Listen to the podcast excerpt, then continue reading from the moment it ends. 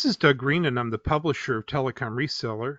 And today I'm with Derek Peterson, who's the CEO of Soter Technologies. Derek, thank you for joining me today. Thank you for having me today, Doug. I really appreciate it. Well, this is a busy day for Soter Technologies. We're going to be talking in our podcast that Soter Technologies has launched Juno AI Video. This is an analytics solution to help schools address mental health issues.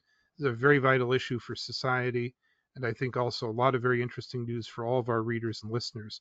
We're going to be jumping right into that podcast in just a second. But Derek, what is Soter Technologies? Soter Technology, I'd like to start off with the name of the company because uh, people always ask me, where's the name come from? The name comes from, it's inspired by the Greek god Sarteris, which is the god of safety. And Soter Technologies likes to make products that keep people safe, specializing in sensor technology and now video analytics. And how do we keep people safe in the world?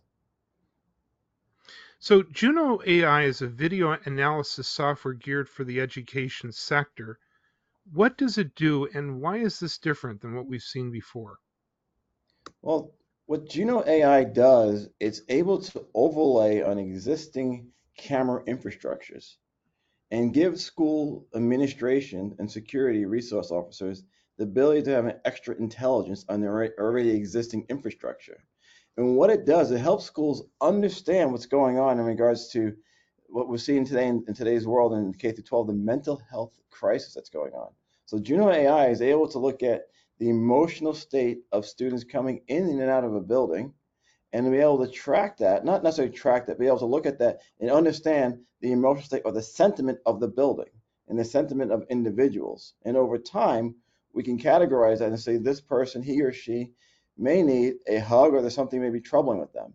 Juno AI also offers the ability of some other analytic tools, such as the ability to understand crowd detection. So if a, if a fight is going to take place in a school building and the principal is maybe on the first floor and the fight's going to take place on the third floor, Juno AI is able to understand that through our AI algorithms to understand that a fight is taking place, send the principal an alert that something's going on on the third floor. And last, we also added into the system the ability to automatically redact individuals' faces from video. That's a common um, pain point for schools right now. And how do you actually redact innocent bystanders in videos when they need to show these videos to other parents or law enforcement? So it sounds like that the uh, that you, the user actually can elect. Who I was going to ask how the notification works. The user, the, the organization can decide who's getting notification, and it sounds like the notification is very timely. The notification is instantaneously, and what we design is we create what we call a subscriber list. And a subscriber list is those individuals that would like to receive notifications of specific events and we can have subscribers based off of all the cameras in the schools or subscribers just based off of one or two cameras they select and create a schedule around when they would like to see the alerts also. So how does Juno AI protect privacy? Uh, uh, immediate issues, I guess, on that, uh, while still detecting emotional states of the individuals. How do you deal with that? Great, great, great, great question, because that is on the forefront of every, everybody's mind. And the way we protect privacy is that we're not um, storing any facial data or imaging of anybody. We anonymously uh, do a, an emotional recognition of a face. We anonymize that by giving each person a hashtag or serial number, and we track it that way. So we do not have any pertinent information retaining that this is Bobby, this is Jane, or anybody in our database. And we're not using any information to go back in some higher database and so forth. So everything stays local with the school, and every, everybody becomes a serialized number. Juno, Juno AI over, overlays physical video surveillance systems. Is the solution system agnostic, can, can use it anywhere, or is it compatible with specific video solutions? Our system is agnostic and can be used with any video system. We don't really, so we do not care about the video system the school may be using. We just care about the camera type. And the cameras need to have a certain protocol, which is RTSP, real-time streaming protocol with an IP address. If we can get to that IP address and the camera has the proper protocol, and of course the proper resolution is not a, a 1970s black and white uh, analog camera, then we can use that camera infrastructure. So in addition to being uh, almost camera agnostic and so on, Is this like a cloud-based service where we're not worried about what's what's available on the ground in terms of servers and whatnot? Doug, great, great question. So this is 100% a cloud-based service. There is no additional hardware needed to be installed on premise with the school. So everything's being uh, in the cloud, and we're, we're managing everything that way. So the school just needs to have a, a login to the system, to their basically to their portal, and then they can manage their own camera infrastructure from that point on. The only thing the school will need to know, the IT director will need to know the IP addresses of their cameras they would like to access, and that is it. So really, really simple to sounds that that sounds like a very simple to deploy and awfully simple to manage kind of thing. I'm sorry that we made it so simple, but that was the goal. All right. Well, that's excellent. So, you know, is uh, Juno available to channel partners? Is this a channel opportunity? Is 100% a channel opportunity. We like the channel, we love the channel, and that's one of our go-to market strategies, pushing products to the channel so that they can carry it to the end user. And are you looking for a specific, or should the channels be, when they think about this, is there a certain kind of profile that uh, one would fit into in terms of pursuing this this uh, this product? Um, there's no specific profile, but we do identify strongly with uh, channel partners who install security cameras, installs like that. We do do uh, identify also with telco companies who are bringing tel- telecommunications into the building. We also identify also with MSPs. So those are the various types of channel partners we do see and talk to on a regular basis. So yeah, you know, uh, we think that a lot of our channel partner readers have made security an additional practice, so it would be probably really good for those guys. I, I agree 100%. Now, is there are is there specific specifications or training required to sell Juno AI? There's very little uh, training required to sell Juno AI. It sort of sells itself. Every school is dealing with the mental health crisis that's going across America, matter of fact, around the world. Um, so there is a strong need for a platform like this. And, and frankly, schools are not getting enough value out of their existing camera infrastructure. Everything's always being done reactive. There's nobody really monitoring their cameras 24 7 to help them on any additional intelligence. Juno AI is running in the background, giving school administrators this additional intelligence that where people are not necessarily managing the cameras. And again, uh, I guess we get back to the privacy issue. You're tracking the emotional state of what's happening in the room.